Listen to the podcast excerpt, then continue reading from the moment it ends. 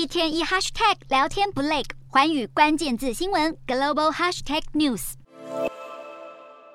习近平在二十大报告中首次抛出规范财富累积机制，引发热议。中国富豪恐怕要小心了。报告中指出，为了实现共同富裕，要推行完善分配的制度体系，宣称多劳多得是主体，要调节过高收入取缔非法收入，并且加速再分配，甚至是三次分配的脚步，引发学者联想，中国可能会进行税制改革。不过，中国官媒政令宣导时，不忘用更大的篇幅来展示北京当局对实施就业优先战略的重视，凸显中国。青年失业率直逼两成，已经成为当局难以忽视的棘手问题。而去年八月，习近平提出共同富裕构想，说的是要解决中国富起来之后出现的贫富差距和地区发展不平衡问题。然而做法却哀后是行绑架式的慈善之实，像是共同富裕之下的双减政策，以减轻学童的负担为名号，打击新东方等补教巨头，却让大批的补教老师顿失饭碗，还有英语名师只好改行做直播带货。而耐人寻味的是，共同富裕更引发民粹主义的仇富声浪，使得马云和阿里巴巴被扣上了万恶资本的大帽子。但是马云创办阿里巴巴的杭州，就位在获选为共同富裕示范区的浙江省。路透报道，今年以来人民币对美元贬值超过一成。中国国家金融账户显示，今年上半年撤离中国的净资金，加上中国国际收支平衡表中被列入误差和遗漏的净流出资金，合计超过四点六兆台币。更有看法怀疑，还有更多资金正透过秘密管道移出中国，显示信心动摇，已经让内外资正以前所未见的速度撤离中国市场。